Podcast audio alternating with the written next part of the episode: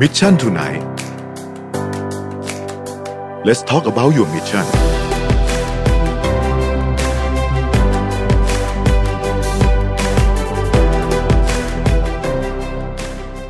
สวัสดีครับ ขอต้อนรับทุกท่านเข้าสู่รายการ Mission Tonight นะครับ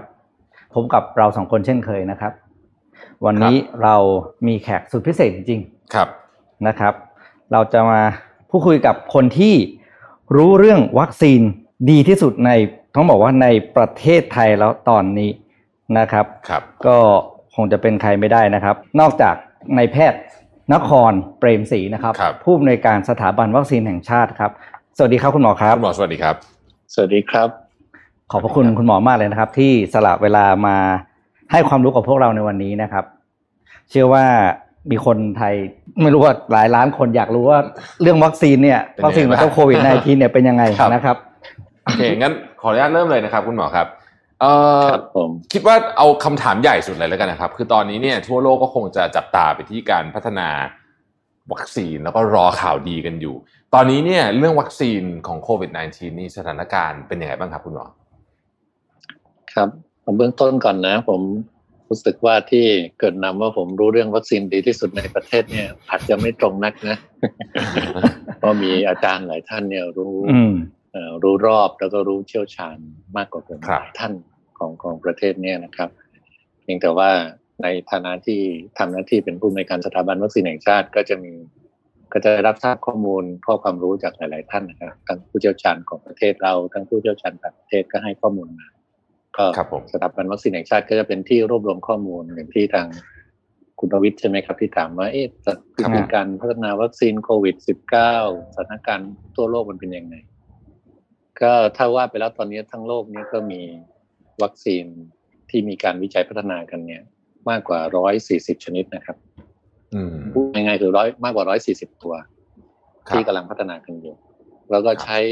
หลากหลายรูปแบบวิธีการครับครับไม่ว่าจะจากเชื้อเป็นจากเชื้อตายจากบางส่วนของเชื้อจากการสังเคราะห์สารพันธุกรรม หรือว่าการสังเคราะห์ส่วนประกอบของตัวเชื้อ ทั้งหมดก็คือ ว่าง่าย ๆ คือเอาทุกอย่างเอาทุกทางอืมที่ที่จะมีความเป็นไปได้ในการที่จะเป็นวัคซีนในการป้องกันโรคโควิด -19 นักวิทยาศาสตร์ก็พยายามกันทุกทุกวิถีทางครับแล้วตอนนี้ก็มีวัคซีนอยู่ทั้งหมดณเวลาเนี้สิบตัวนะครับ ที่ครับจากร้อยร้อยห้าสิบตัวเนี่ย ประมาณสักสิบตัวนะครับ ที่เริ่มทำการทดสอบในคน แล้วก็เริ่มมีผลเอ่อ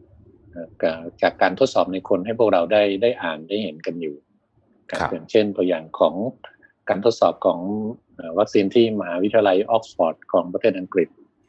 ครับที่ใช้วิธีการฝากสารพันธุกรรมของไวรัสโควิด ไปไว้กับเอ่อเชื้อไข้หวัดของลิงชิมแปนซี ภาษาอังกฤษเราก็เรียกว่า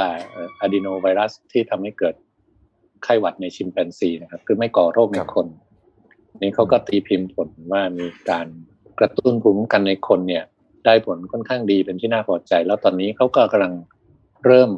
ที่จะทำการทดสอบในประชากรขนาดใหญ่จำนวนหนึ่งหมื่นสองร้อยหกสิบคนละโอ้แล้วก็ทำร่วมร่วมกันกับ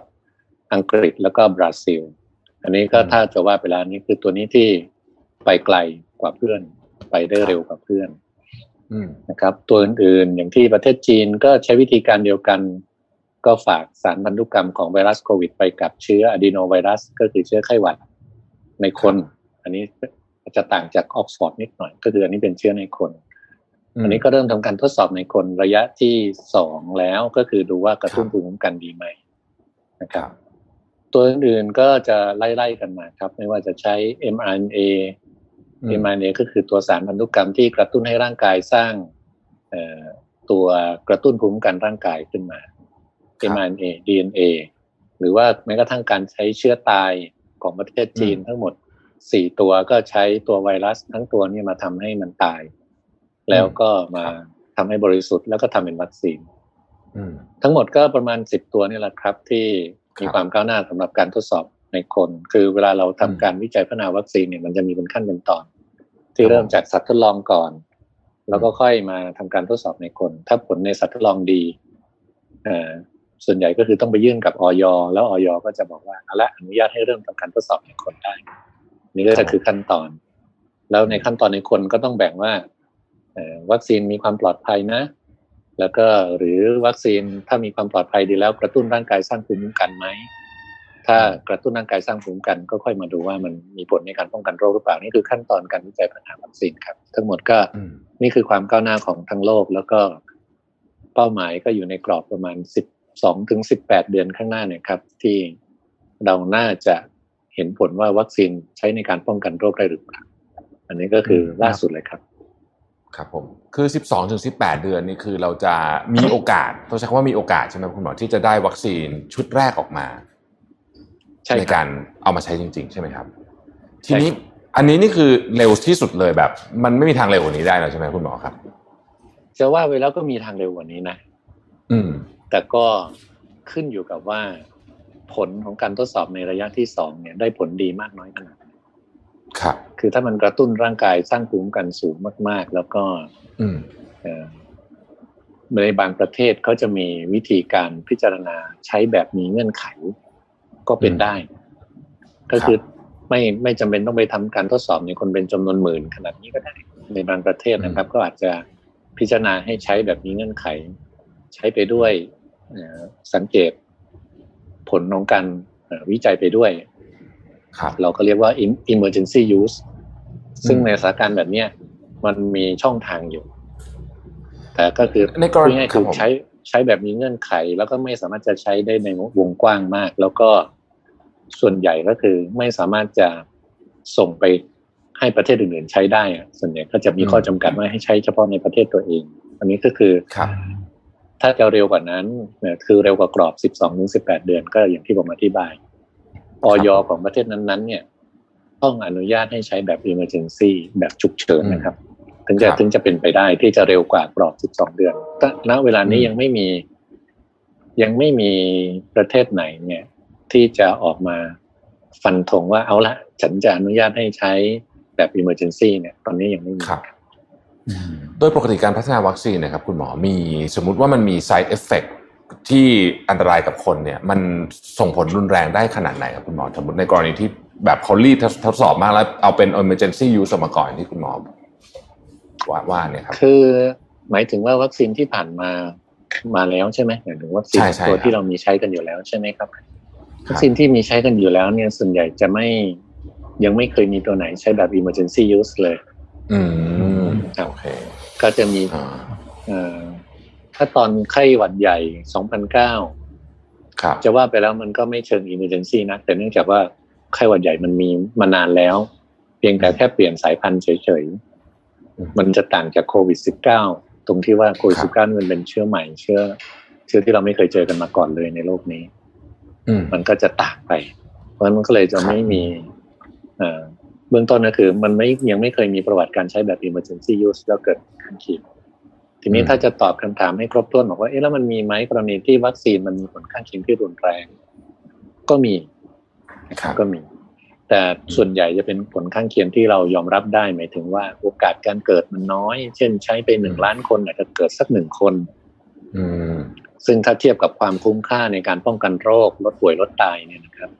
ก็คุ้มค่ากว่า คือใช้ไปแล้วมี สักหนึ่งล้านโดส อาจจะมีผลข้างเคียงที่รุนแรงสักหนึ่งคน หรือว่าอืมสองคนอย่างนี้เป็นต้นก็จะมีบ้างเหมือนกันนะครับ อันนี้คือเป็นตัวอย่างครับผมหลาย ๆ วัคซีนที่เราใช้กันอยู่ เพียงแต่ว่า อันนี้ไม่ใช่เป็นข้อปกปิดนะครับ แต่นักวิทยาศาสตร์หรือว่าทางวิกาหน่วยงานทางการแพทย์เนี่ย เราพิจารณาแล้วว่ามันคุ้มค่าต่อการป้องกันคนจำนวนมาก ไม่ให้ป่วยไม่ให้ตาย เมื่อที่จะต้องเทียบกับผลข้างเคียงของมัน ที่อาจจะมีหนึ่งในล้านสองในล้านหรือว่าสามในล้านเป็นต้น ครับ ก็มีครับถ้าว่าง่ายๆคือวัคซีนนี่แต่แต่ต้องผมอยากจะเรียนว่า คือการที่เรามีวัคซีนใช้เนี่ยคือการลดป่วยลดตายไปได้เยอะอย่างมากนะครับอืมเราเลยก็เลยเอ่อทางการแพทย์เราก็เลยเห็นว่าประโยชน์มันมีมากกว่าโทษมหาศาลมากนะครับณเวลาเนี้ยก็คือเป็นที่มาว่าทำไมเราถึงต้องพยายามหาวัคซีนสำหรับโควิด -19 กันนะครับ อืมอืมอย่างกรณีของช่วง SARS หรือว่า MERS หรือซิก้าเนี่ย ตอนนั้นเราใช้เวลาทำอ่าวัคซีนนานแค่ไหนครับ หรือมันมีอะไรที่ต่างจากช่วงเจ้าโควิด -19 นี่ไหมครับ ครับ ตัว SARS เนี่ย ตอนนั้นก็พัฒนากันไปจนถึงวิจัยในคนระยะที่หนึ่งระยะที่สองแล้วอืมแต่ตัวโรคเนี่ยมันมันหยุดมันหายไปมันไม่ระบาดต่ออืมแล้ว พอจะทำการทดสอบในระยะที่สามเนี่ย มันก็เลยไม่เกิด เพราะว่าโรคมันไม่ระบาดแล้วอืม การทดสอบในระยะที่สามเนี่ยจำเป็นต้องต้องทำการทดสอบในกรณีนี้ที่ที่ยังมีการเกิดโรคอยู่อย่างต่อเนื่องอันเนี้ยอันนี้คือเงื่อนไขทางวิทยาศาสตร์ที่ที่เราจะใช้ในการครับวิจัยพัฒนา ดังนั้นเนี่ยเมื่อเอ่อโรคมันไม่มีแล้วซาร์สวัคซีนก็เลยหยุดที่ระยะที่หนึ่งระยะที่สองคือ เอาละมันปลอดภัยนะ มันกระตุ้นร่างกายสร้างภูมิคุ้มกันนะ แต่ทำต่อไม่ได้เพราะว่าโรคไม่มีละ อันนี้ก็คือต้องต้องรอว่าซาร์สมันจะมาอีกหรือเปล่า แล้วเดี๋ยวอืมตัวที่เก็บเก็บใส่หีบไว้เนี่ยเดี๋ยวก็เอาเอาขึ้นมาใช้ได้อ่าแล้วก็อยากจะบอกว่าโควิด -19 เนี่ยด้วยความว่าเป็นพี่เป็นน้องกับซาร์สอืมก็ทำให้การพัฒนาวัคซีน โดยใช้พื้นฐานความรู้จากการพัฒนาวัคซีนซาร์สก็ทำให้เราพัฒนาวัคซีนโควิด -19 ได้เร็ว เร็วมากๆแล้วนะครับ เนี่ยผมต้องเรียนคว่ารับผมอืมในประวัติการ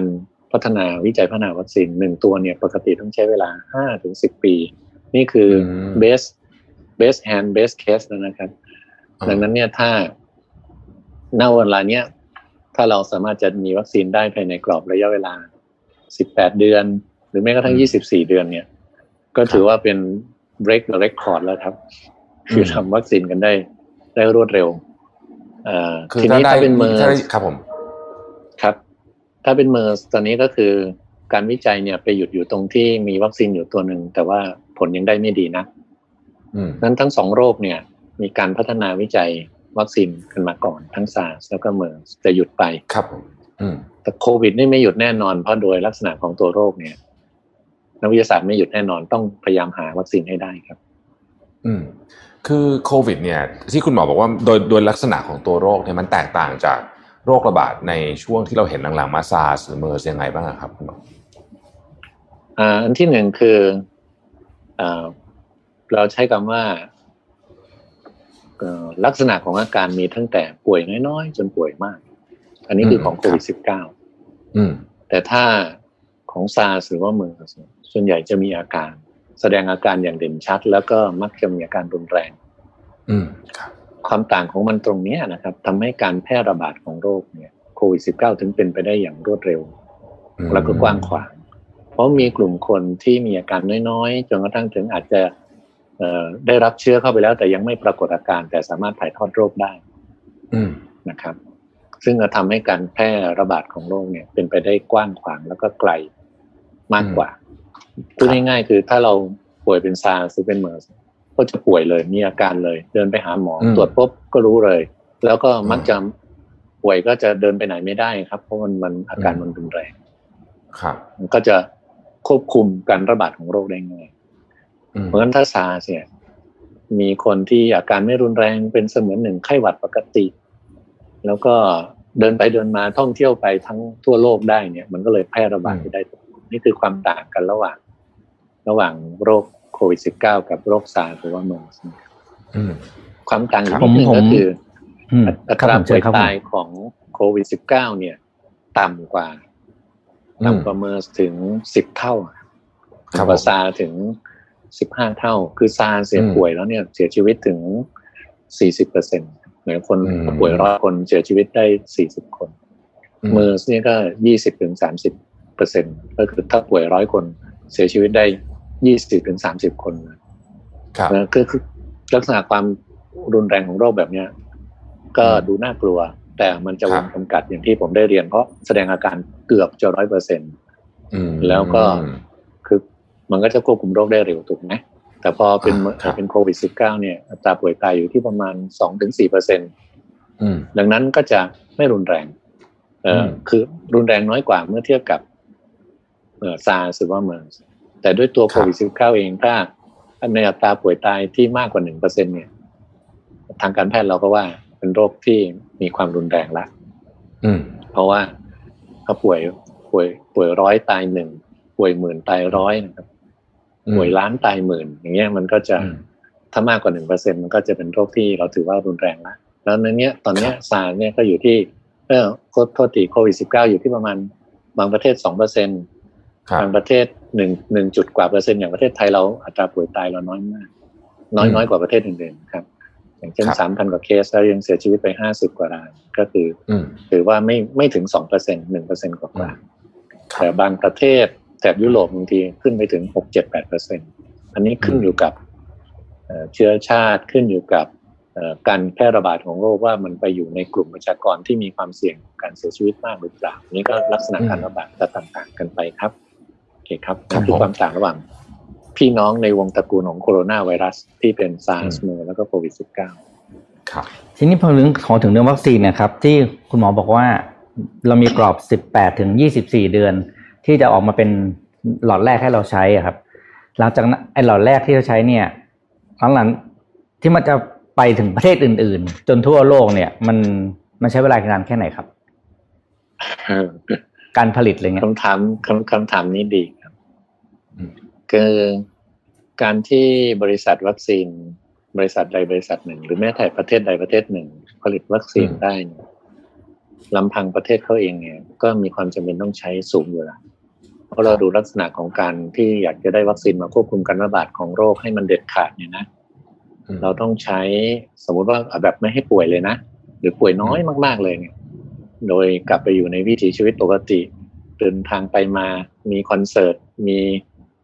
เอ่อแข่งฟุตบอลเชียร์บอลได้ แข่งมวยเชียร์มวยได้เนี่ยคือเขาเรียกว่าอืมกลับไปอยู่วิถีชีวิตปกติของเราก่อนโควิด เนี่ย เราต้องฉีดวัคซีนประมาณห้าสิบถึงหกสิบเปอร์เซ็นของคนทั้งประเทศอืมงั้นถ้าลองนึกถึงว่าถ้าเป็นจีนล่ะเขาคงต้องฉีดประมาณสักห้าร้อยล้านคนมากกว่าโอ้มากกว่าห้าร้อยล้านคน อินเดียก็เช่นเดียวกัน สหรัฐอเมริกาที่มีสามร้อยกว่าล้านคนก็ต้องฉีดมากกว่าร้อยห้าสิบล้านคนขึ้นไป ครับอืมงั้นเอ่อกำลังในการผลิตวัคซีนเพียงแค่บริษัทเดียว ประเทศเดียวไม่เพียงพอครับครับก็วิธีการก็คือจำต้องมีการเอ่อร่วมมือกัน แล้วก็ถ่ายทอดอืมเทคโนโลยีการผลิต ซึ่งการถ่ายทอดเทคโนโลยีการผลิตตอนนี้องค์การอนามัยโลกก็กำลังหากลวิธีในการที่จะเอ่อ ป้องกันไม่ให้เกิดการเอ่อพูดง่ายๆคือห่วงเทคโนโลยีกันอืมแล้วก็หครืรัอบไปพยายามสร้างกำไรจากการอืมที่เอ่อคิดผลิตวัคซีนได้เนี่ยอืมก็องค์การอนามัยโลกกับองค์กรที่เราเรียกว่า CEPI เนี่ยนะครับครับเอ่อที่เขาเอ่อดำเนินการให้ทุนในการวิจัยพัฒนาวัคซีนเนี่ยเขาก็จะมีเงื่อนไขว่า เมื่อได้มาแล้วก็ต้องพยายามหา partner หรือว่าหา พันธมิตรในการที่จะถ่ายทอดเทคโนโลยีเพื่อจะรับเอ่อมาผลิตให้มันกว้างขวางออกไปอืมก็เพราะฉะนั้นในความพยายามที่พยายามความพยายามทั้งโลกที่ผมเรียนตอนต้นว่ามีร้อยห้าร้อยห้าสิบตัวตอนเนี้ย คือถ้ามัน work พร้อม ๆ กันเนี่ย ถ้ามัน work พร้อม ๆ กันนะหรือในเวลาที่ใกล้เคียงกันเนี่ยวัคซีนน่าจะพอ ครับ แต่ถ้าเอ่อ work ขึ้นมาแค่เจ้าสองเจ้าเนี่ยอืมอันนี้จะจะไม่พอ ถ้าไม่พอทีนี้ก็ต้องมีวิธีในการเอ่อถ่ายทอดเทคโนโลยีกันจะไม่ว่าด้วยการขอซื้อเทคโนโลยี หรือว่ามีทุนในการเอ่อถ่ายทอดเทคโนโลยีจากเอ่อหน่วยงานที่เป็นเอ่อกองทุนสาธารณะนะครับ เช่นกองทุนของมูลนิธิเกส ที่บิลเกสของ Microsoft เขาเป็นเอ่อประธานมูลนิธิที่เขาก็ให้ทุนในการวิจัยระหว่างเนี้ยครับวิจัยวัคซีนโควิด เยอะมากนะครับอืมเป็นระดับ 500 ล้านเหรียญสหรัฐเนี่ยนะครับเขาเขาวางเงินอืมไว้ให้สำหรับการวิจัยครับที่เยอะขนาดเนี้ยก็หวังว่าเมื่อใครก็ตามผลิตวัคซีนได้ก็จะมีการถ่ายทอดเทคโนโลยีกัน แล้วก็ไปอืมเอ่อสร้างกำลังในการผลิตทั้งโลกนะครับ เพราะว่าอย่างที่ผมเรียนครับถ้าจะให้มันเบ็ดเสร็จเด็ดขาดก็ต้องเอ่อจะใช้ประมาณ 50เปอร์เซ็นหกสิบเปอร์เซ็นของประชากรจะยกตัวอย่างคนไทยก็ต้อง 35 ล้านคน 30 ล้านคนนะอืม แล้วถ้าต้องใช้ก็วัคคือซีนทั้งโลกต้องมีคนสี่พันล้านโดสโดยประมาณ ถ้าเอ่อข้อเพิ่มเติมคือหนึ่งคนอาจจะต้องใช้ถึงสองโดส อืมอ่ามันก็จะกลายเป็นว่าเอ่อพูดง่ายๆคือต้องใช้สองหนึ่งคนสองโดส อย่างคนไทยถ้าต้องฉีดสามสิบล้านคนก็ต้องหกสิบล้านโดสอ๋อก็นี่คือถ้าต้องต้องเอาให้เด็ดเสร็จเด็ดขาดแต่ถ้าเราบอกว่าถ้าของเรามีไม่พอละอันนี้ก็ต้องมาวางแล้ว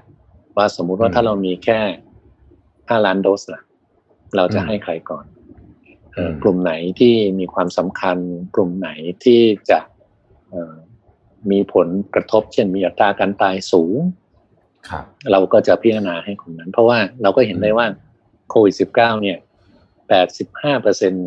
หายกลับบ้านได้ดี ไม่มีอาการอืมไม่มีอาการรุนแรงครับดังนั้นก็ในถ้าเราเลือกกลุ่ม ประชากรได้ดี แสดงว่าเราก็ไม่จำเป็นต้องให้วัคซีนทั้งร้อยเปอร์เซ็นหรือว่าทั้งทั้งที่เราอยากได้ทั้งห้าสิบเซนถ้าเรามีวัคซีนน้อย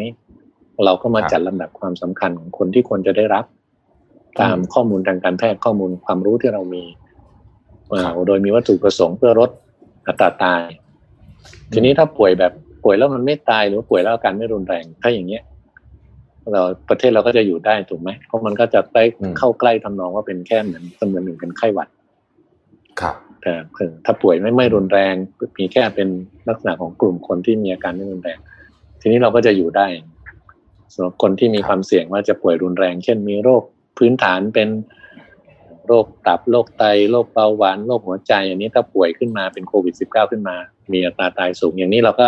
มาคัดกรองว่ากลุ่มเนี้ยให้ได้รับวัคซีนก่อนอย่างนี้เป็นต้นนะครับอืมซึ่งนี่คือตัวอย่างที่เรา ถ้าของมีน้อยต้องใช้แบบมีกลยุทธ์อืมในครับการลดปัญหานะครับ อันนี้คือวิธีการที่ทางการแพทย์กำลัง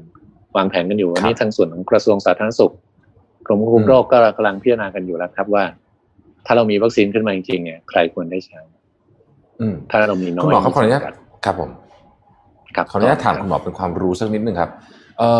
วัคซีนเนี่ยมันมีสิทธิบัตรเหมือนกับพวกยาไหมครับ มีครับอ๋อมีครับเพราะฉะนั้นจริง ๆ ถ้าเกิดเขาไม่ให้ใครผลิตเลยสมมติคนที่คิดได้เนี่ยเขาก็สามารถทำได้ใช่ไหมครับทำได้ครับทำได้ แล้วก็ขายอยู่เจ้าเดียวอ่าทุกวันนี้ก็เป็นอย่างนี้นะครับอ่าครับถึงเดี๋ยวนี้ก็เป็นอย่างนี้ เว้นเสียแต่ว่าแต่ว่าแต่เอ่อออืมคนที่ คือความรู้เนี่ย ตอนนี้มันเหมือนกับ มันแทบจะปิดกันไม่ได้นะเทคโนโลยีมันทันกันหมด คือถ้าครับใครคิดวัคซีนขึ้นมาได้สักตัวหนึ่งเนี่ย พอมีพื้นฐานความรู้ที่ไม่ห่างกันมากเนี่ยเอ่อเพียงแค่บอกมาว่ากลวิธีในการผลิตเป็นยังไงใช้ใช้เอ่อคือบอกแค่แค่หนทางอะไม่ต้องบอกรายละเอียดนะไม่ต้องบอกสูตรเราทั้งหมดอืมส่วนใหญ่เราก็จะเดินตามได้ไม่ยากอืม พูดง่ายๆก็คือส่วนใหญ่ก็จะเดินตามได้อยู่พอสมควร แต่ว่าถ้าติดเรื่องสิทธิบัตรว่าถ้ามาผลิตเหมือนฉันฉันไม่ยอมอันนี้ก็จะเป็นอีกเรื่องหนึ่งอืมครับครับ คุณหมอครับก่อนหน้าโควิด -19 เนี่ยสถาบันวัคซีน หรือประเทศไทยเองเนี่ย เคยเผชิญสถานการณ์แบบนี้บ้างไหมครับ มีครับก็ไข้หวัดใหญ่ 2009มีครับ อืมครับ ตอนนั้นเรารับมือเอออย่างไงบ้างครับผม ตอนนั้นเราก็รับมือแบบนี้เลยอืม เพราะไม่มีวัคซีนณเวลานั้นครับ รับมือแบบนี้เลยครับ รับมือแบบเนี้ยเอ่อป้องกันไม่ให้เกิดการระบาดใหญ่ คุมอืมให้การระบาดอยู่ในระดับที่รับมือได้ ป่วยได้แต่ต้องไม่ตายอย่างนี้เป็นต้นนี่คือวิธีการรับมือเมื่อตอนไข้หวัดใหญ่2009แล้วเราก็พยายามที่จะเอ่อหาวัคซีนอันนี้คือตอนนั้นเราไม่มีศักยภาพในการวิจัยพัฒนาเองเลย เราก็ต้องอืมขอซื้อเขาครับ ตอนนั้นเนี่ยเนื่องจากไข้หวัดใหญ่มันมาเร็ว มาเร็วอืมแล้วก็จบเร็วอืมเพราะโดยตัวลักษณะไข้หวัดใหญ่ถ้าเรารู้รู้นิสัยมันคือมันติดง่ายมาก ครับแต่ไข้หวัดใหญ่ 2009 ตอนนั้นอัตราป่วยตายก็สูงกว่าไข้หวัดใหญ่ปกตินิดหน่อยอืมตอนแรกๆดูน่ากลัวว่าตาครับตายอยู่เข้าใกล้ เข้าใกล้หนึ่งเปอร์เซ็นก็ดูน่ากลัว แต่พออมการระบาดมากมากขึ้นไปเรื่อยๆ เนี่ยเอ่ออั ตราป่วยตายก็ลดลงเหลือแค่ประมาณ 0.3 0.4 ก็คือ 1,000 คนอาจจะมีเสียชีวิตสัก 3 คน 4 คนอืมเมื่อเทียบกับไข้หวัดใหญ่ปกติที่หนึ่งหมื่นคนอาจจะเสียชีวิตสักห้าคนถึงแปดคนอย่างนี้เป็นต้นอืมนั่นคือความรุนแรงมันก็มากกว่าไข้หวัดใหญ่ปกติ แต่ก็ไม่มากจนกระทั่งดูน่ากลัว แต่การระบาดเป็นไปอย่างรวดเร็ว เราก็ต้องคอนโทรลตอนตอนนั้นเรามีปิดโรงเรียนด้วยครับ เหมือนกันเลยครับอืมปิดโรงเรียนอืมปิดครับโรงหนังคนนี้ความเออจำเราเนี่ยอาจจะตอนนั้นเนี่ย สื่อโซเชียลมีเดียไม่กว้างขวางขนาดเนี้ยความรับรู้มันก็เลยไม่ไม่เยอะมาก ครับไข้หวัดใหญ่2009 11ปี ก็ตอนนั้นเราก็ใช้วิธีแบบนี้ครับ มีทั้งปิดโรงเรียน มีทั้งปิดเอ่อสถานที่มหรสพเนี่ยนะครับอืมเพื่อลดการระบาดแล้วก็ ควบคุมโรคให้อยู่ในวงจำกัด แล้วก็รับมือกับมันได้ แล้วก็ระหว่างนั้นเราก็ไปติดต่อขอซื้อวัคซีน ตอนนั้นก็เราก็อยากได้วัคซีนมาก ครับ ก็ขอซื้อไปพอเขาบอกว่าเขาจะได้วัคซีนตอนนั้นปี 2009 นะครับ บอกว่าเดือนตุลาจะได้โอ้เราก็ไปจองซื้อเลยขอซื้อจองก่อนเลยอืนะมขอซื้อเขา10ล้านโดสเขาบอกว่าไม่ไม่มีให้เรามีแค่2ล้านโดสอืมอะสองล้านโดสเราก็เอาอะครับก็พยายามจะขอสองล้านโดสก็ ตกลงว่าจะส่งมาเดือนไหนนะอะพฤศจิกาจะส่งมาให้ ปรากฏว่าส่งให้จริง ๆ คือเดือนมีนาคม โอ้โหซึ่งตอนนั้นปีหน่ะงก็ก็ระบาดเกือบจบแล้วครับว่าอืมไอ้ที่ป่วยก็ป่วยกันไปหมดแล้วคนที่โรคก็เริ่มซาลงแล้วนี่คือสถานการณ์ที่ถ้าเราพึ่งพาตัวเองไม่ได้อืมวิจัยเองไม่ได้อืมเราต้องคอยขอซื้อเขาเนี่ยนะครับ แล้วในสถานการครัณ์บที่มีความความต้องการสูงๆแบบเนี้ยอืม เราจะหาซื้อวัคซีนไม่ได้ คือมีเงินก็ซื้อไม่ได้ ลักษณะคล้ายอืมๆกับหน้ากาก N95 หรือว่าหน้ากากอนามัยช่วงอ่าต้นๆพวกเราคงจำได้ครับครับของที่ครับมันเคยมีมูลค่าแค่ห้าสิบสตางค์นะครับห้าหน้ากากอนามัยเนี่ยอืม ปรากฏว่ามาขายกันชิ้นละสิบกว่าบาทก็ขายได้ ใช่ แล้วก็ครับบางทีมีมีเงินก็ไปซื้อไม่ได้เนอะเดินไปถามว่าอยากอืมจะซื้อก็ซื้อไม่ได้ ลักษณะเดียวกันครับอืมของที่มันมีครับ คือ supply กับ demand ที่มันไม่สมดุลกันมีความต้องการสูงครับ supply มีน้อย ก็อืมต้องแย่งกันซื้อในครับณเวลาเนี้ยหน้ากาก N95 ก็ขาดแคลนอืมอย่างนี้คือ คืจนถึงทุกวันนี้ก็ตัยังถ้ขาดเรอยู่ใช่ไหมฮะก็ยังขาดอยู่ ก็ยังต้องพยายามครับผมไปจองซื้อกัน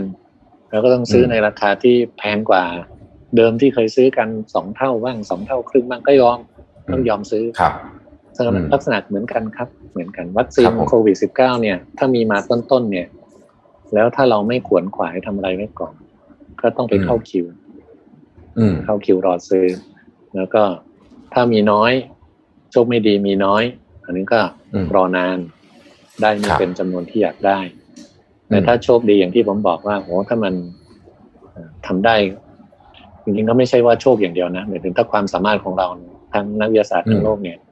ที่ทำกันอยู่ร้อยกว่าตัวเนี่ยสำเร็จในเวลาใกล้ ๆ กันเนี่ย อันนี้ก็จะครับ อันนี้ก็จะเย็นใจได้ว่ายังไงเขาคงอืมมีวัคซีนใช้แน่นอน แล้วก็มีมีคนผลิตออกมาให้ใช้ได้อย่างเต็มที่ ก็ทั้งนี้ทั้งนั้นก็ขึ้นอยู่กับความสามารถของนักวิจัยด้วยและอีกส่วนหนึ่งก็คือขึ้นอยู่กับตัวโรคด้วยนะครับ อืมโรคโควิด -19 เนี่ยเราเพิ่งเพิ่งรู้จักมันนับเวลามาตอนนี้ก็แค่หกเดือนครับเพิ่งรู้จักกับมันแค่หกเดือน เรายังรู้มันไม่หมด อืมยังไม่ยังไม่รู้เลยว่าเอ่อภูมิคุ้มกันที่เกิดขึ้นภายหลังจากการติดเชื้อเนี่ย มันช่วยป้องกันโรคหรือเปล่าเหมือนกับคนเป็น ถ้าเราป่วยเป็นหัด สมมติถ้าเราป่วยเป็นหัดหรืออีสุกอีใสเราจะมีภูมิคุ้มกันต่อโรคนั้น แล้วมีไปเกือบตลอดชีวิตเลยครับเอ่อแต่โควิด -19 เรายังไม่รู้เลยว่าไอ้ภูมิคุ้มกันอืมที่เกิดขึ้นหลังจากการติดเชื้อเนี่ย จะช่วยป้องกันโรคได้หรือเปล่า แล้วจะอยู่ได้นานไหมอืมดังนั้นเนี่ยเอ่อ วัคซีนที่จะเป็นเสมือนหนึ่งการเรียนแบบการติดเชื้อโดยที่ไม่ก่อให้เกิดการป่วยภูมิคุ้มกันเนี่ยมันก็ต้องออกมาในในทำนองเดียวกันกับภูมิคุ้มกันหลังการติดเชื้อ อืมดังนั้นถ้าหากเรายังไม่รู้คำตอบว่าภูมิคุ้มกันหลังการติดเชื้อ ช่วยป้องกันโรคได้หรือเปล่า มันก็คือยังไม่มีคำตอบว่าวัคซีนจะช่วยป้องกันโรคได้หรือเปล่าอ่าเออพอเข้าใจไหมครับคุณหมอครับว่ามันมีครับผมครัเอ่อบลักษณะมันมันเป็นเป็นเหมือน การเทียบเคียงกัน ถ้าเราป่วยเป็นหัดอืมเป็นอิสุกอิสัย หลังป่วยเราจะมีภูมิคุ้มกันต่อหัดอิสุกอิสัยไปตลอดชีวิตเลย เราจะไม่ป่วยเป็นหัดอิสุกอิสัยอีกเลย ครับ แต่ข้อความนี้ยังคุณหมอครับมันมีทางไหมแบบครับแบบนี้ในโควิด -19 ครับ ครับขอขออภัยด้วยครับเออคุณหมอครับ เสียงมันแทรกซ้อน เออ มันมีทางไหมครับที่โควิด -19 เนี่ย มันจะหายไปเองก่อนที่เราจะทำวัคซีนได้เนี่ยครับ มีครับ อืม มีอืมก็ถ้าแต่ละประเทศเนี่ยควบคุมโรคได้ดี อย่างเช่นประเทศไทยเป็นต้นอืมอันนี้ อันนี้ไม่ได้ยกตัวเองนะพวกเราคงรู้ว่าประเทศเราเนี่ย ป้องกันควบคุมโรคโควิด -19 ได้ดีเป็นอันดับสองของโลกนะใช่เป็นอันดับหนึ่งของเอเชียนะ อืมครับผมอันนี้เราไม่ได้ชมตัวเอง ถ้าทุกฮะประเทศในโลกเนี่ยควบคุมป้องกันโรคได้ดีแบบประเทศไทยอืม โควิด -19 หมดไปจากโลกใบนี้ได้ครับ อืม โดยไม่ต้องมีวัคซีนด้วย โดยไม่ต้องมีวัคซีนก็ได้ อืมนะก็เพราะว่ามันคือถ้ามันมีในมันไม่เหลือโควิด -19 ในคนเลยอืมณเวลาเนี้ยสมมติว่ามันคือว่า เพราะเรายังไม่พบว่ามันมีเชื้อโควิด -19 ในสัตว์ครับ เราเราพบแต่เชื้อโควิด -19 ในคนเรายังไม่เห็นเชื้อโควิด -19 ในสัตว์อืมคือเพราะมันกระโดดข้าม จากการที่นั่นคือข้อสันนิษฐานนะครับว่าเชื้อครับโคโรนาไวรัส มันกระโดดข้ามสายพันธุ์ มันมีการเอ่อเปลี่ยนแปลง มันมีผ่าเราทำให้มันเนี่ยกลายว่ามาติดเชื้อในคนได้อืมนะครับนะแต่ตอนเนี้ยถ้าเกิดไม่มีเชื้อโคโรนาไวรัส 19 ในในสัตว์ แล้วในคนก็ไม่มีเลย มันก็หมดไปจากโลกนี้ได้เหมือนกันยังไงถ้าควบคุมป้องกันโรคกันได้ดี หมดไปได้เหมือนกัน แต่ต้องดูครับสถานการณ์ณเวลานี้ยังไม่ยังวางใจไม่ได้เลยครับดูต่างตอนประนี้เทวาศงใจไม่ได้ครับเขาเขาป่วยตายกันเยอะอยู่นะ ไม่ว่าจะที่สหรัฐครับเอ่อลาตินอเมริกาหรือที่บราซิลอืมที่ยุโรปอืมก็ยังก็ยังป่วยกันอยู่ครับดังนั้นครับโอกาสที่เจอหนักมากแม้ว่าเราจะควบคุมโรคได้ดี ก็จะเห็นได้ว่า ที่รายงานโรคแต่ละแต่ละวัน20กว่าวันที่ผ่านมา เป็นอืมเคสอิ p พอร์ตทั้งหมดนะครับ คือเป็ครับเคสที่มาจากต่างประเทศเป็นคนไทยที่กลับมาจากตะวันออกกลางบ้างกลับมาจากยุโรปอืมบ้างกลับมาจากอเมริกาบ้างคือขอกลับอืมมาบ้านบ้านเราดีกว่าเพราะบ้านเราดูแลประชาชนดีกว่าครับทางนู้นเขาควบคุมป้องกันโรคกันไม่ดีอืมผม อันนี้คือจริงๆไม่ได้ว่าใครนะครับเพียงแต่ว่า แต่ละประเทศก็มีมาตรการมีวิธีการที่ต่างๆกันไป อืมเออครับ อาจจะเข้าใจว่าทำแบบนี้น่าจะดีแต่สุดท้ายก็ไม่ดีอืม แต่ของเราเนี่ยทำแบบนี้น่าจะดีแล้วได้ผลออกมาดีจริงด้วย เราก็อืมรอดครับพ้นจากการระบาดใหญ่มาได้อืมในช่วงเวลานี้นะ แต่อ่าถ้าประชาชนไม่ให้ความร่วมมือกลับไปครับใช้วิธีวิถีชีวิตแบบเดิมอืมโอกาสที่เราจะพบกับการระบาดใหญ่ก็มีนะอันนี้อย่าอืมลืมเราอย่าลืมช่วงเดือนมีนาคมที่พวกเราตกตกใจมากที่ครับ เคสพุ่งขึ้นไปปุ๊บปุ๊บปุ๊บเนี่ยจนค่ะ ICU ของโรงพยาบาลทั่วประเทศนี้อาจจะรับมือไม่ไหว ตอนนั้นนี่ก็น่ากลัวนะครับนะครับก็ต้องระวังกันต่อไป ถูกครับถูกครับครับผมพูดถึงการกำลังการผลิตวัคซีนรวมของประเทศไทย เราผลิตได้สูงสุดรวมกันเนี่ยสมมติจะทุกโรงงานเนี่ยจะมาผลิตวัคซีนตัวเดียวกันร่วมกันผลิตเนี่ยกำลังการผลิตอยู่ประมาณเท่าไหร่ครับ เออ มันต้องแยกอย่างนี้ การผลิตวัคซีนเนี่ยมันมีเอ่อขั้นตอนการผลิต ผมผมว่าเป็นแบบสับทั่วๆไปที่เรารู้คุ้นเคยกันคือ ต้นน้ำกลางน้ำปลายน้ำครับผม การผลิตวัคซีนตั้งแต่ต้นน้ำคือทำได้ตั้งแต่ต้นเลยเอ่อเช่นเอ่อสังเคราะห์สารพันธุกรรม หรือว่าทำเป็นเชื้อตาย แล้วก็มาผลิตเป็นวัคซีน แล้วก็เพิ่มจำนวนการผลิตขึ้นมา ก็คือทำได้แต่ต้นน้ำเลย อันนี้ก็แบบหนึ่งอีกแบบหนึ่งคือเป็นการผลิตวัคซีนแบบกลางน้ำหรือว่าปลายน้ำก็คือ เรานำเข้าวัคซีนเข้ามาเป็นถุงใหญ่ๆ อืมแล้วมาทำการแบ่งบรรจุ หรือว่ามาผสมสูตร เพิ่มเติมเข้าไปอืมก็แบบนี้เราก็เรียกกันว่าการผลิตแบบกลางน้ำหรือว่าปลายน้ำคือมาแบ่งบรรจุให้มันกลายเป็นขวดวัคซีนหรือให้มันกลายเป็นไซลิงฉีดวัคซีนเนี่ยครับ อันนี้วิธีการแบบกลางน้ำกับปลายน้ำซึ่งประเทศไทยเราเนี่ย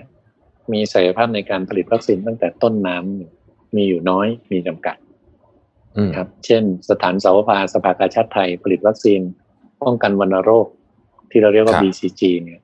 ผลิตได้เองตั้งแต่ต้นน้ำจนถึงได้มาเป็นขวดฉีดวัคซีนได้ อันนี้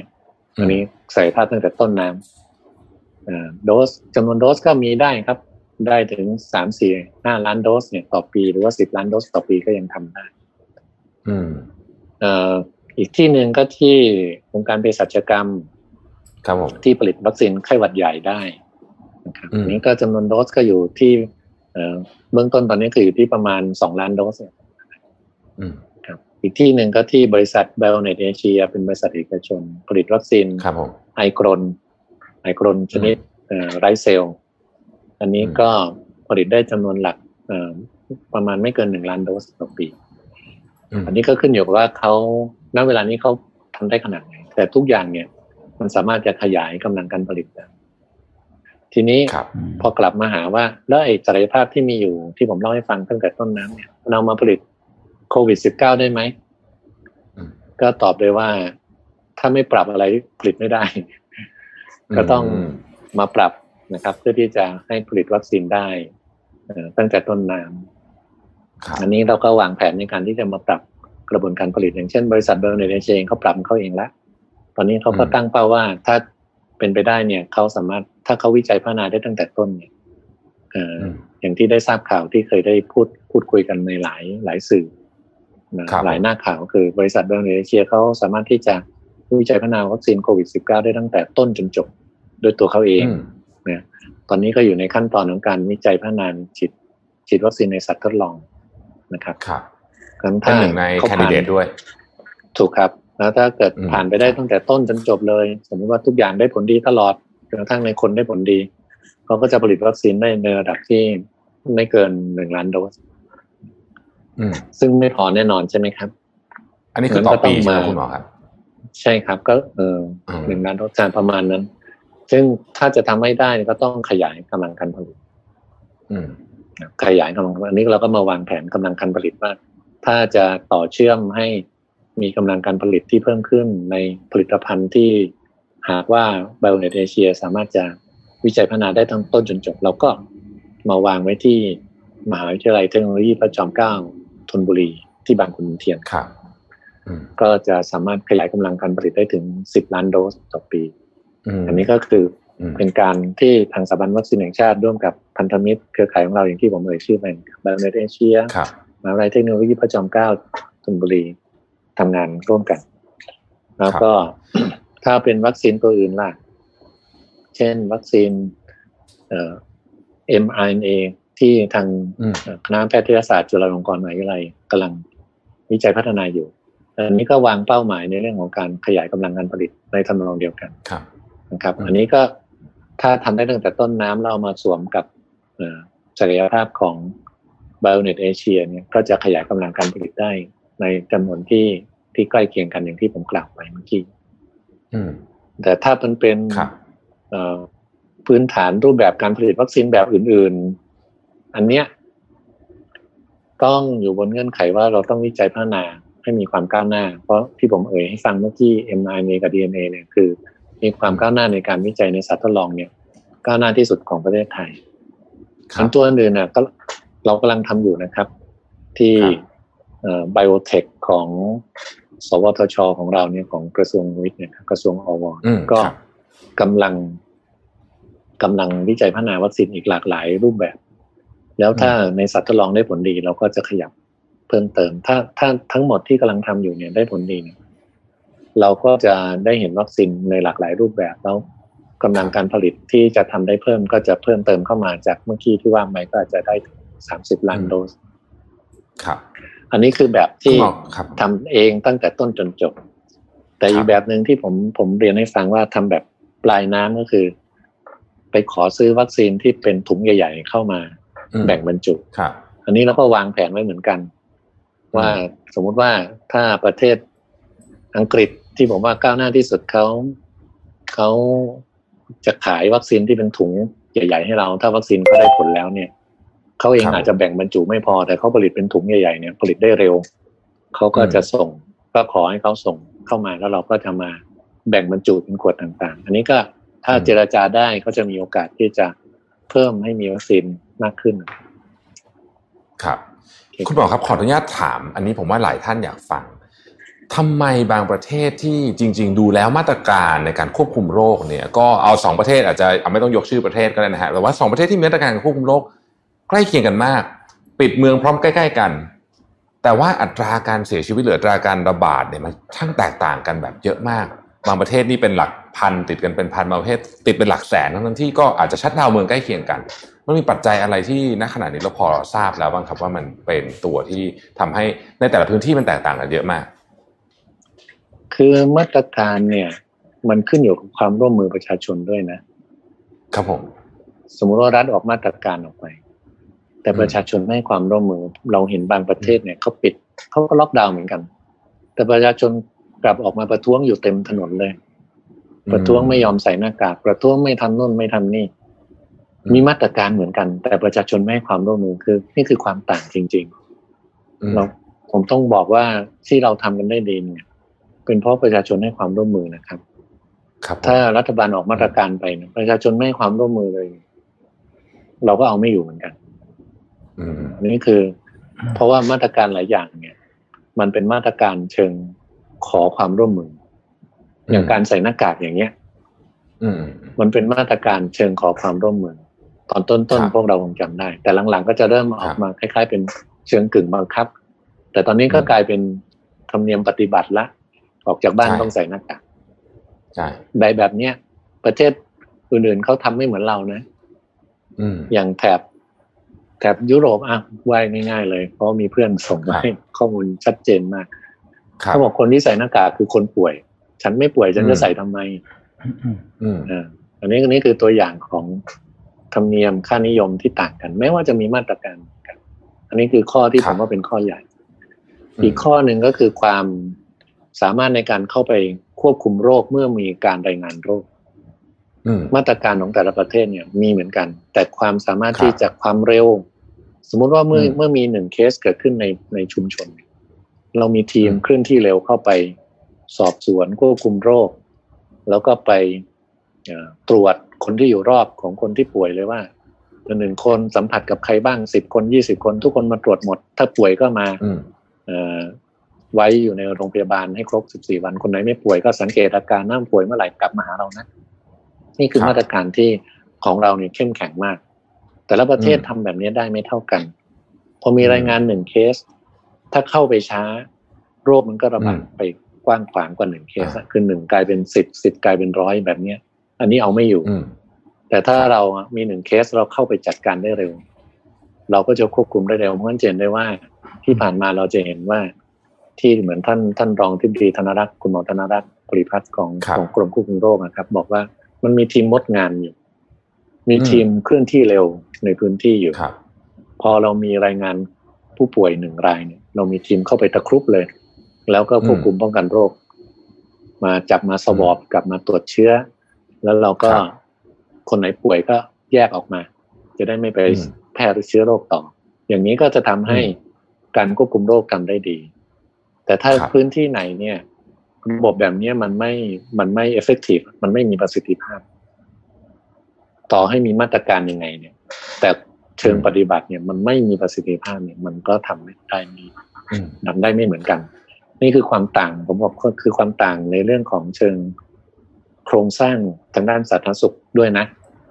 อืมประเทศของเราเราจะเห็นได้ว่าเรามีระบบโครงสร้างทางด้านสาธารณสุขของเราเนี่ย แข็งแรงแล้วก็เป็นระบบ ประเทศอื่นๆ บางประเทศด้วยความว่าไม่ว่าจะประเทศเล็กประเทศใหญ่บางทีเขามีความเป็นเอกเทศ โรงพยาบาลต่างคนต่างไม่มีสังกัดต่างคนต่างทำกันไป แล้วก็ไม่ไม่มีความเป็นกระบวน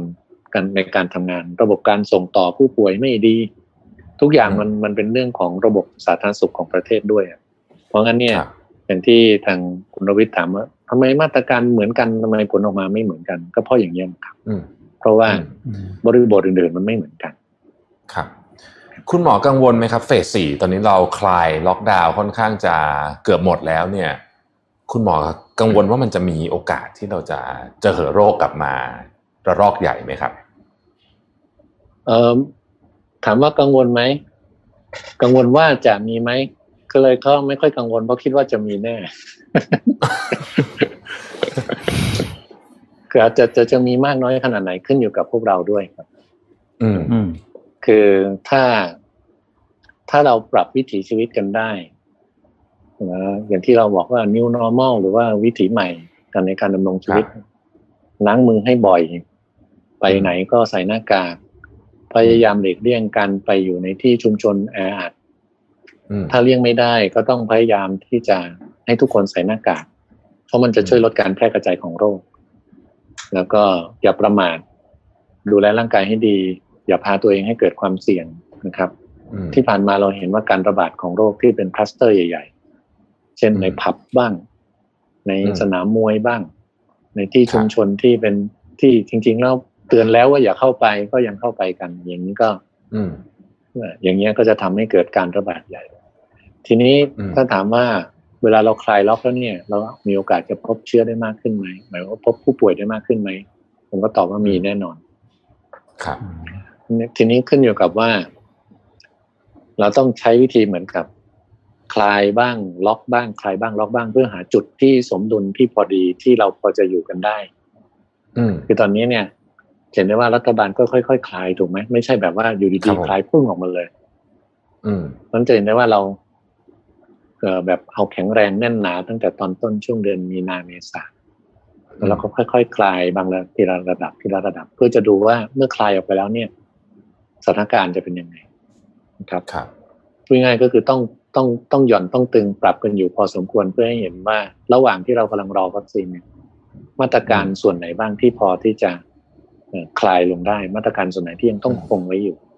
ครับสังเกตได้ว่าค่อยๆก็ทำกันเป็นทีอ่าทีละสเต็ปนะครับ ค่อยๆคลายลงเพื่อให้อืมเรากลับเข้าใกล้เข้าใกล้วิถีชีวิตเดิม ให้มากที่สุด ธุรกิจครัต่างบๆก็เดินไปได้ อืม อันนี้ก็ที่ยังที่ยังเหลืออยู่ก็คงเป็นภาคการท่องเที่ยวนะครับ ที่น่าน่ายังอืมคงน่าเป็นห่วงอยู่แต่ส่วนอื่นๆเนี่ยธุรกิจอื่นๆก็ต้องก็ต้องพยายามที่กลับมาฟื้นตัว recovery ให้ทันนะครับ ครับ ในส่วนของคุณหมอคิดยังไงครับ กับเรื่องที่บอกว่า hurt hurt humanity อะครับ มันมันจะเกิดขึ้นได้จริงไหมครับ หมายความว่าปล่อยให้ติดเชื้อกันไปเองมาก ๆ แล้วเดี๋ยวมันจะจบเองใช่ไหมอืมอย่างนั้นน่ะแหละครับครับ herd ก็ immunity อย่างที่ตอนที่แรกๆเราได้ยินกันค่อนข้างเยอะ ครับ hurt immunity ครับมันมันมันมันมันมีโอกาสเกิดขึ้นไหมครับก็หลายประเทศก็ลองทำดูแล้วก็ไม่ไม่จริงนะครับอืมก็คือทนไม่ไหวอ่าเอาอย่างอังกฤษอะคือคนเสียชีวิตเยอะเกันไปอ่าผมผมผมพูดได้เพราะเขาเป็นคนออกข่าวกันมาเอง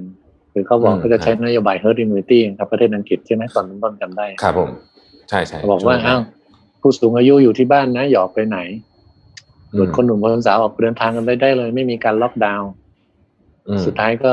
ก็ทนไม่ไหวครับ รับมือไม่ไหว เพราะว่าอืมคือมันเป็นไปไม่ได้ที่เราบอกว่าผู้สูงอายุจะไม่เกิดการติดเชื้อเลย ก็ก็ในเมื่อในบ้านหนึ่งมีทั้งมีทั้งเด็กมีผู้สูงอายุมีมีคนหนุ่มคนสาวในบ้านเดียวกัน อืม ไม่ไม่มีทางหรอกครับ ที่บอกว่าจะกันกันได้ร้อยเปอร์เซ็นบอกว่าเอาคนที่มีความเสี่ยงจะไม่ป่วย จะจะไม่ไม่เกิดการป่วยตายสูงๆเนี่ยอืมอยู่กับบ้านอยู่กับที่แล้วที่เหลือเอ่ออิสระเสรีเหนืออื่นใดอย่างเงี้ยมันก็คงครับทำไม่ได้จริง สุดท้ายมันก็ต้องอืมต้องเข้ากลับเข้าสู่หลักธรรมชาติ เช่นถ้าเราจะปล่อยให้เกิด herd immunity ก็คือต้องมีคนติดเชื้อไปประมาณห้าสิบถึงหกสิบเปอร์เซ็นของคนทั้งประเทศ อืม เอาลองพูดง่ายๆเอาเอาเอาหลักสถิติ ปัจจุบันของประเทศไทยก็ต้องปล่อยให้เกิดการติดเชื้อประมาณสามสิบล้านคน ครับ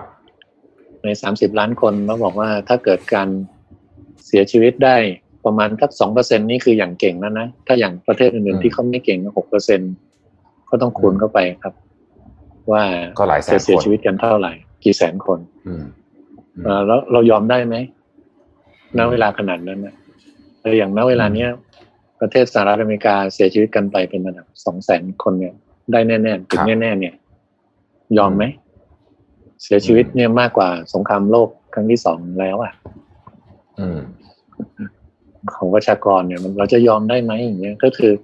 แล้วระบบสาธารณสุขเราจะเราจะคงอยู่ได้ไหมถ้าเกิดมีคนป่วยมากๆ เนี่ย โรงพยาบาลเราจะรับอืมได้เหรออืม เครื่องช่วยหายใจเรามีเพียงพอไหม สุดท้ายเนี่ยมันก็จะเข้าค่ายเอ่อเข้าข่ายแบบเดียวกับอิตาลีอะครับ ก็คือเครื่องช่วยหายใจไม่พอ คนไหนที่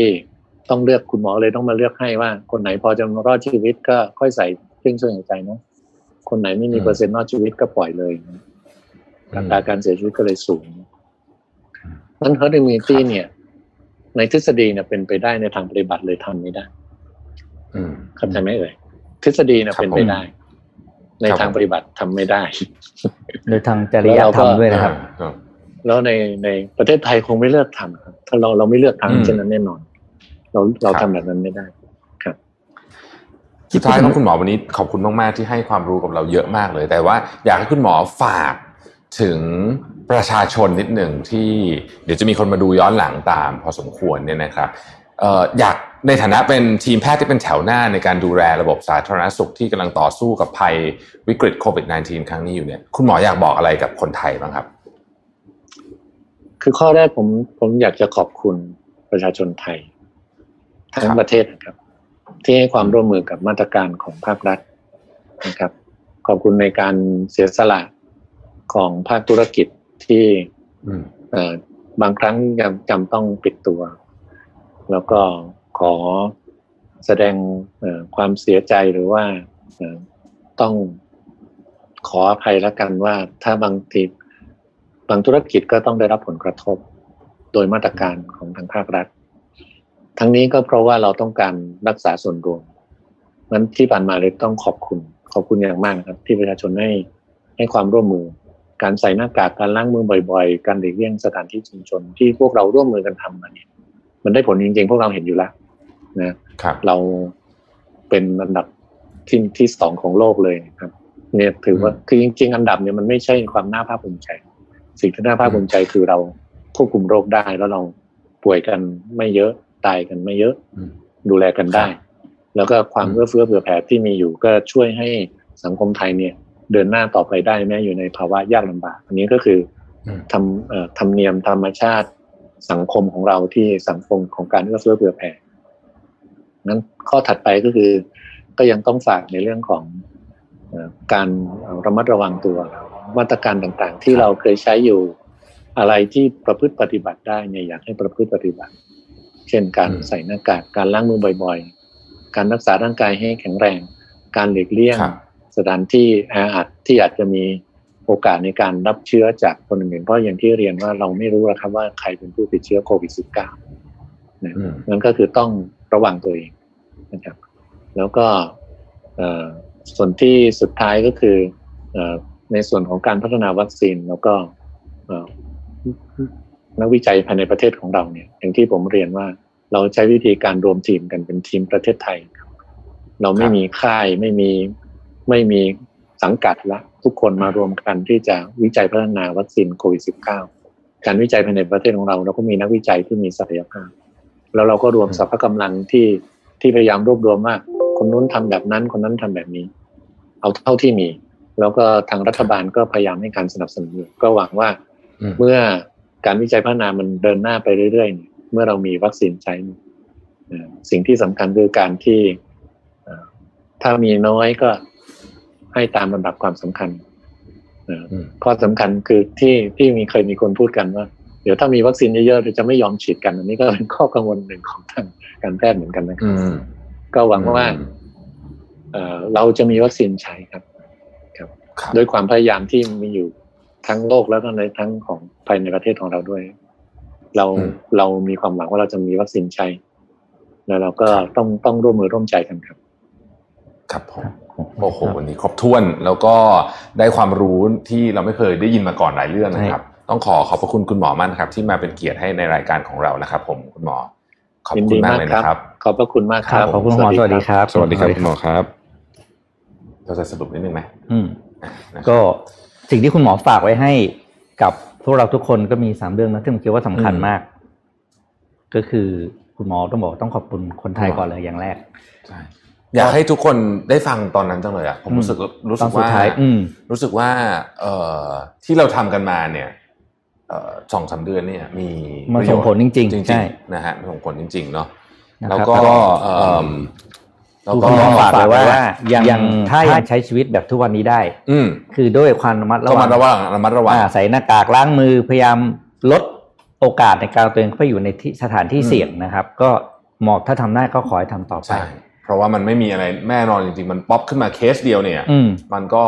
เพราะจริงเนี่ยจากที่ฟังเนี่ยน้ำเสียง สีหน้าคุณหมอนี่คือขอบคุณแล้วก็เข้าใจจริงๆนะแล้วก็เห็นใจด้วยนะอืมภาคธุรกิจที่จะต้องเสียสละในการที่จะต้องปิดตัวชั่วคราว ผมผมผมรู้สึกว่าอืม part สุดท้ายเนี่ยทำให้เรา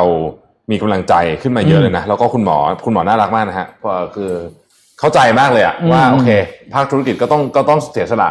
จริง ๆ แล้วเราก็ทำได้ดีจริง ๆ นะอืมเออคือเรื่องนี้เราก็ต้องบอกว่าทีมแพทย์ทีมสาธารณสุขของ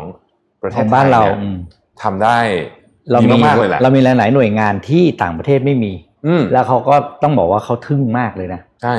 ซึ่งอืมเอ่อนะคก็รับเราเราดูตัวเลขก็บ่งชัดที่ชัดแล้วนะใช่ว่าเราเนี่ยเออเออเรียกว่าอยู่รอดปลอดภัยกันมาได้พอสมควรแล้วที่สำคัญแต่เราก็ต้องทำมันยังไม่จบไงใช่มันยังไม่ยังไม่จจบบยังไม่จบที่สำคัญต้องก็คืออันสุดท้ายที่คุณหมอฝากไว้คือว่าทีมนักวิจัยของเราเนี่ย ทั้งประเทศทำงานเป็นทีมเดียวไงอืมซึ่งอันเนี้ย น่าประทับใจมาน่ากประทับใจมากอืมนะนะคครัรับบก็เราก็ขอเป็นกำลังใจให้กับทีมครับแพทย์ทีมวิจัยเจ้าที่ทีมนักวิจัยวิทยาศาสตร์เจ้าที่สาธารณสุขทุกคนที่เกี่ยวข้องนะครับอืมรวมถึงคนไทยทุกคน เราช่วยกันดูแลตัวเองนะครับใช่แล้วก็จริงๆหน้าที่ที่สำคัญที่สุดของเราน่าจะเป็นการดูแลตัวเองเนาะอืมนะครับใส่หน้ากากเวลาไปข้างนอกนะครับล้างมือบ่อยๆอย่าอย่าอย่าเพิ่งอย่าเพิ่งล้างมือน้อยลงนะอืมอ่าตอนนี้ก็ควรต้องล้างเจมืออเหมือนเดิมไปไหนนะแกฮอล์ก็กดกดกดไปอ่าเจอแอลกอฮอล์เดี๋ยวเดี๋ยวนี้แอลกอฮอล์ที่ไหนก็มีใช่ไหมอ่าครับเจอก็กดไป นะฮะนะครับแล้วก็ล้างมือบ่อยๆ ใส่หน้ากาก อีกอันหนึงที่คุณหมอพูดที่ผมว่าน่าสนใจก็คือ ต้องรักษาร่างกายให้แข็งแรงด้วยนะอืมอ่าคือถ้าเกิดเราแข็งแรงเราก็มีโอกาสป่วยน้อยนะครับ ก็อันนี้ก็ดูแลสุขภาพออกกำลังกายนอนเยอะๆคือกลายเป็นว่าตอนนี้การดูแลสุขภาพของเราเนี่ยช่วยเหลือประเทศด้วยนะถ้าทุกคนถูกต้องทำเหมือนกันใช่ไหมใช่ช่วยถ้าเราไม่ป่วยประเทศเราก็ ถือว่าลดโอกาสการแพร่ระบาดอืมของโรคได้อีกทางหนึ่งนะครับ ครับ ก็วันนี้น่าจะได้ความรู้ใช่มากๆผมรู้ผมรู้เรื่องใหม่เยอะแยะเลยพี่ปิ๊กรู้บางเรื่องผมใช่ไม่เคยรู้เลยเนี่ยเออเออเป็นเรื่องใหม่อืมแล้วคุณหมอเนี่ยต้องบอกว่าเออแม่นมากเลยนะเออคือมีเทคนิคอะไรเต็มไปหมดใช่เลยแล้วอืมเราก็จริงๆวันนี้ถ้าเกิดเราเจาะลึกเนี่ย มันจะน่าจะลงไปลึกมันน่าจะมันน่าจะมันเออน่าจะมันแต่ว่า เราก็คิดว่าเอาที่จำเป็นที่ต้องเอารู้ที่เราเออมเข้าใจแบบนะครับแบบ อย่างนี้ดีกว่านะคครัรับบก็อะขอบคุณสำหรับการติดตามมิชชั่น Tonight วันนี้นะคครัรับบผมวันนี้ได้สาระความรู้ไปเต็มเปี่ยมเลยนะคขอรับขอบคุณคุณหมอนครเปรมศรีผู้อำนวยการสถาบันวัคซีนแห่งชาติไว้อีกครั้งหนึ่งนะคครับรับ ผมแล้วก็เป็นกำลังใจให้ได้วัคซีนเร็วๆนะครับผมครับผม ขอบคุณนะครับขอสณวัสดีครับ สวัสดีครับ Mission tonight let's talk about your mission